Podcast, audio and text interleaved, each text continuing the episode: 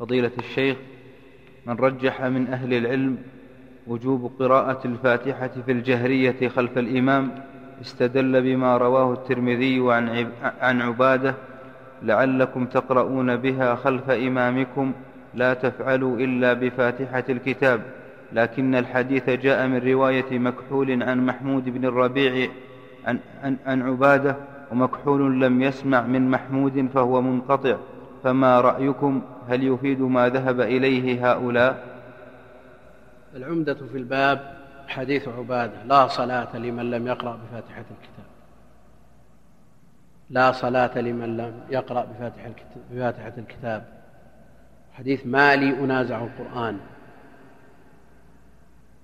ما لي أنازع القرآن. لعلكم تقرؤون خلف إمامكم وهذا أشار إليه فهو عاضد لحديث عبادة الذي هو الأصل. في الباب. فالأصل في الباب حديث عبادة بن الصامت لا صلاة لمن لم يقرأ بفاتحة الكتاب. لا صلاة. والنفي هنا للصلاة الشرعية الذي هو أول ما يتبادر إليه الذهن وإن قال بعضهم لأن التقدير لا صلاة كاملة. لا صلاة كاملة وهذا على رأي من يصحح الصلاة دون قراءة أم الكتاب بل يلزم بقراءة ما تيسر ولو من غير الفاتحة كما هو المعروف عند الحنفية نعم. فضيلة الشيخ حفظه الله السلام عليكم ورحمة الله وبركاته وبعد ألا يدل تعليق الشارع وجوب الصلاة على البلوغ وتعليقه الأمر بها على السبع سنين على أن كل منهما معتبر في بابه إذ لو لم, يت... إذ لو لم تكن السبع مقصودة, مقصودة لعلق الحكم بالتمييز كما علقها بالبلوغ في الوجوب. وجزاكم الله خيرا. وعليكم السلام ورحمة الله وبركاته. أما الأمر بها عند تمام السابعة فهذا أمر تأديب وإرشاد وهو متجه إلى الولي وإلا فالمأمور غير غير مكلف حتى يبلغ. هو مأمور بها إذا ميز. فهم الخطاب ورد الجواب وجعل الشارع السابعة حدا للتمييز وإن كان كثير من الصبيان يميز قبلها لأن هذا تشريع عام. ينبغي أن يلاحظ فيه جميع المستويات. وحينئذ فالسبع لا يتجاوزها الصبي إلا مميزا إلا في القليل النادر والقليل النادر لا حكم له. من الصبيان كما قلنا سابقا من يميز قبل السابعة. فقد ميز محمود بن الربيع لخمس وقد ميز غيره كما شهد بذلك الواقع والتاريخ لما قبل الخامسة. وذكروا في علوم الحديث قصصا تدل على أن من الأطفال من لم يبلغ الخامسة بل الرابعة ويحفظ القرآن. ويحفظ شيئا من الحديث. المقصود أن الشرع إذا جاء بشيء فإنه يكون عاما للناس كلهم وتعليقه التمييز والأمر بالصلاة بسن السابعة مراعاة لحال جميع الناس. وأنه لا يتجاوز السابعة إلا مميزا إلا في القليل النادر والنادر لا حكم له. أما البلوغ فالأمر فيه أمر إلزام. فحكم البالغ خامسة عشر من العمر أو الإنبات أو غير ذلك من علامات البلوغ. إذا بلغ الشخص فإنه يلزمه أو يتجه إليه الأمر بنفسه ويطالب بها كما يطالب الكبير. كما يطالب الشيخ والكهل ففرق بين المطالبة من على جهة التأديب والإرشاد كما يطالب ابن سبع ويضرب عليها ابن عشر وبين المطالبة بها بعد البلوغ. نعم. فضيلة الشيخ ما حكم الخشوع في الصلاة؟ فإذا كان واجبا فلماذا لم يذكر في الدرس؟ جمهور العلماء على أن الخشوع ليس بواجب له سنة من سنن الصلاة. الجمهور على أنه ليس بواجب ومن هؤلاء الأئمة الأربعة.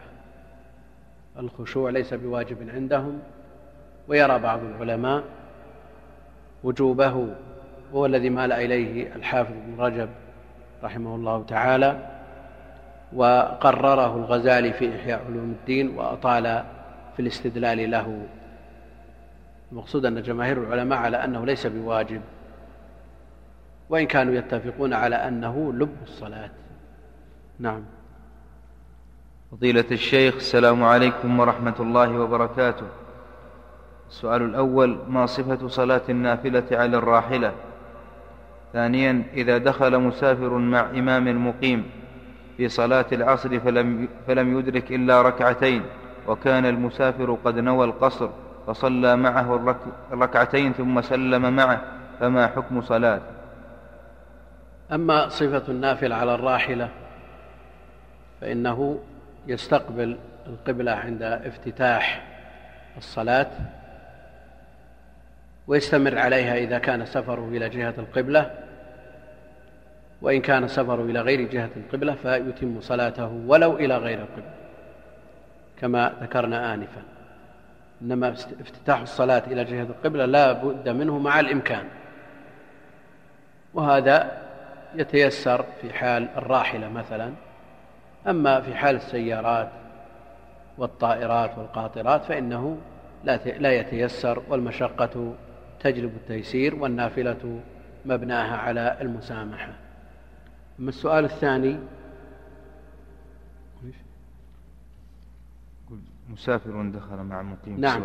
المسافر الذي ينوي القصر إذا دخل مع إمام مقيم لم يدرك إلا ركعتين يلزمه الإتمام.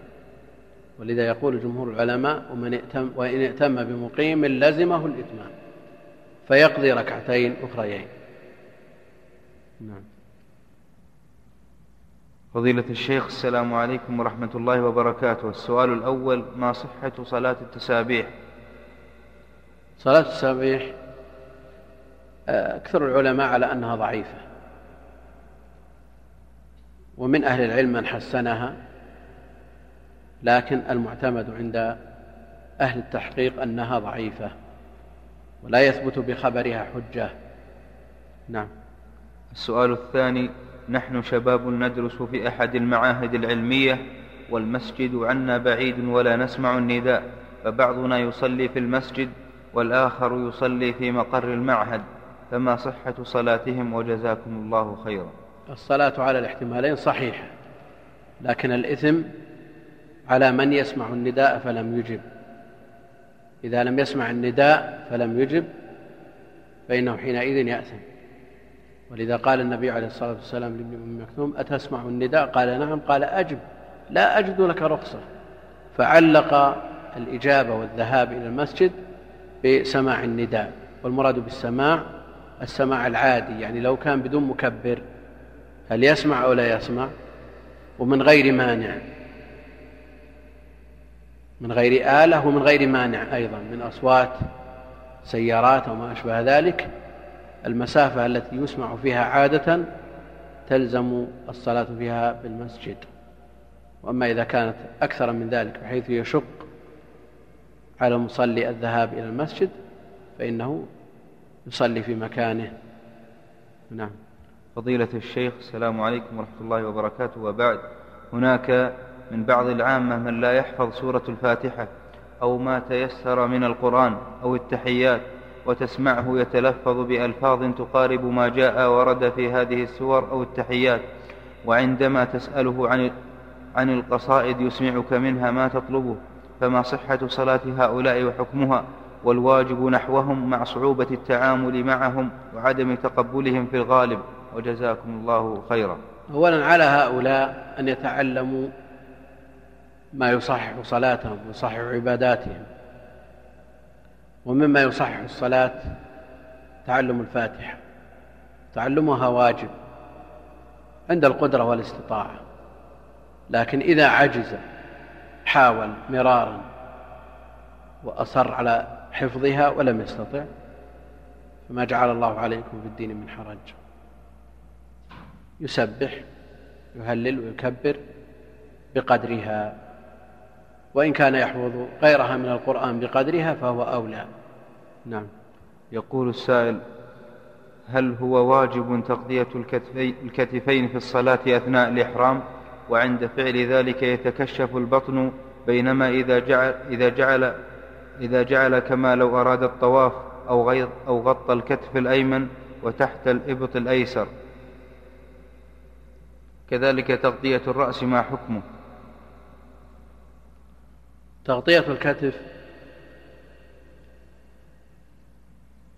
جاء الأمر به. لا يصلي أحدكم في الثوب الواحد ليس على عاتقه منه شيء. في بعض الروايات ليس على عاتقيه منه شيء. وقال بوجوبه الإمام أحمد وجمع من أهل العلم وإن كان بعضهم يرى أن الأمر هنا للاستحباب لكن الأمر هنا صريح ولا صارف له فيجب ستر العاتقين على الرواية الثانية أو أحدهما على أقل الأحوال ولو أدى ذلك إلى انكشاف البطن إذا كان الانكشاف فوق السرة لأن ما فوق السرة ليس بعورة. فضيلة الشيخ سائل يسأل ويقول إذا كان الرجل يقوم من النوم بعد طلوع الشمس هل يجوز له أن يصلي؟ يصلي الصبح؟ نعم. يعني إذا كان ديدنه القيام بعد خروج الوقت مع تفريطه في ذلك بأن كان يركب أو يحدد الساعة بعد طلوع الوقت فقد أفتى جمع من العلم بأنه لا. لا يقضي الصلاة لأنه ترك الصلاة عامدا أما إذا قام بعد خروج الوقت بعد أن حرص على القيام وعجز أو أخذه النوم فما استطاع القيام. في بعض الأحيان فقد ثبت أن النبي عليه الصلاة والسلام نام عن صلاة الصبح ما هو قضاه إلا حر الشمس. والله يعفو ويسامح. لكن الإشكال في من يكون ديدنه ذلك. فهذا على خطر عظيم. لأن الصلاة بعد وقتها عند جمع من أهل العلم كالصلاة قبل وقتها. فلا تصح قبله ولا تصح أيضا بعده. نعم.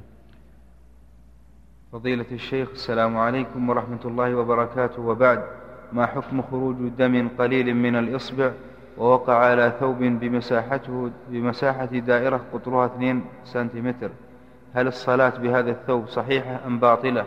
بارك الله فيكم. أما المساحة التي ذكرها فهي كثيرة. اثنين سنتيمتر أكثر من ثلاث نقط الذي حدده أكثر أهل العلم للدم الكثير. على خلاف بينهم في نجاسة الدم وطهارته لكن على القول بنجاسته تلزمه الإعادة تلزمه غسله وتلزمه الإعادة لكن عموم الأدلة لا تنهض على القول بنجاسته وإن كان الاحتياط المبادرة إلى غسله وتنقية الثوب منه. فضيلة الشيخ السلام عليكم ورحمة الله وبركاته. وبعد ما حكم كشف وجه المرأة في الطواف حول الكعبة؟ وما معنى الحديث المرأة كلها عورة إلا وجهها في الصلاة؟ أفيدونا جزاكم الله خيرا. أما كشف وجه المرأة حال الإحرام فإذا خلت عن الرجال الأجانب فالمذهب عند الحنابلة وغيرهم أنه يلزمه كشف كشف الوجه لأن إحرامها في وجهها لكن إذا مر بها الرجال الأجانب أو كانوا بقربها أو حولها فإنه يلزمه يلزمها حينئذ ستر وجهها لأنه عورة. كما هو معلوم والأدلة متضافرة على ذلك على وجوب تغطية وجه المرأة. وأما كون عورة المرأة في الصلاة الحرة أنها كلها عورة إلا وجهها فالمراد بذلك أنه في غير حضور الرجال الأجانب. لكن لو كانت بحضر بحضرة رجل أجنبي أو رجال أجانب فإنه حينئذ يلزمها تغطية وجهها ولو كانت في الصلاة أو كانت في الإحرام أو في الطواف وغير ذلك. نعم. ما حكم خروج شيء من العورة من تحت الثوب إذا كان الثوب خفيفا؟ إذا كان الثوب خفيفا يصف البشرة فإنه ليس بسترة. يشترط في السترة أن يكون صفيقا لا يصف البشرة فوجوده حينئذ مثل عدمه. إذا كان يصف العورة لا سيما المغلظة التي أجمع العلماء عليها فالصلاة فيه باطلة. لكن إذا كان يصف الفخذ على الخلاف في ذلك من قال إنه عورة يلزمه, يلزمه بإعادة الصلاة. ومن قال ليس بعورة على ما تقدم في الخلاف في ذلك. فإنه لا يلزمه بإعادة الصلاة فضيلة الشيخ ما حكم الجمع بين دعائين؟ أقصد دعاء الاستفتاح. لم يثبت أن النبي عليه الصلاة والسلام جمع بين دعائين في صلاة واحدة. لكن إذا راوح بين هذه الأدعية والأذكار أذكار الاستفتاح بأن قال بعضها في صلاة والأخرى في صلاة أخرى فإنه هو المطلوب لأنها كلها ثابتة عن النبي عليه الصلاة والسلام والاختلاف بينها كما ذكرنا مرارا أنه اختلاف تنوع وليس باختلاف تضاد. مراعيا في ذلك المناسبة. فاستفتاح الليل غير استفتاح النهار. نعم. فضيلة الشيخ دكتور عبد الكريم فقد استفدنا منكم هذه الفوائد ونؤمل منكم الاستجابة لطلب أهل هذا الحي وهو إقامة درس أسبوعي مع العلم أننا طلبنا من بعض أصحاب الفضيلة المشايخ الذين جاءوا في المحاضرات السابقة هذا الطلب واعتذروا لبعد المكان. و وألمحوا إلى ذلك ممن هو قريب من المسجد. نأمل من فضيلتكم ذلك. وكذلك طلب آخر يقول فضيلة الشيخ شكرا لكم حضوركم واستجابتكم لهذه الدورة العلمية المباركة. ولنا طلب يا فضيلة الشيخ وهو درس أسبوعي في الفقه في, في هذا المسجد لعموم الحاجة إليه. والله يحفظكم من جماعة المسجد. أما إقامة درس مرتب ومنظم أسبوعي في المسجد فالظروف لا تسمح به لأن عندنا في المسجد خمسة دروس في الأسبوع. وقد فرغت يومين في الأسبوع لمتطلبات العمل فلا أستطيع إقامة أي درس أكثر مما هو قائم مع أخذ أو تقديري واحترامي لهذا الطلب ولو قدر أنه سنحت فرصة في مستقبل الأيام نلبي طلبكم بإذن الله سبحانه وتعالى وصلى الله وسلم وبارك على نبينا محمد وعلى آله وصحبه أجمعين.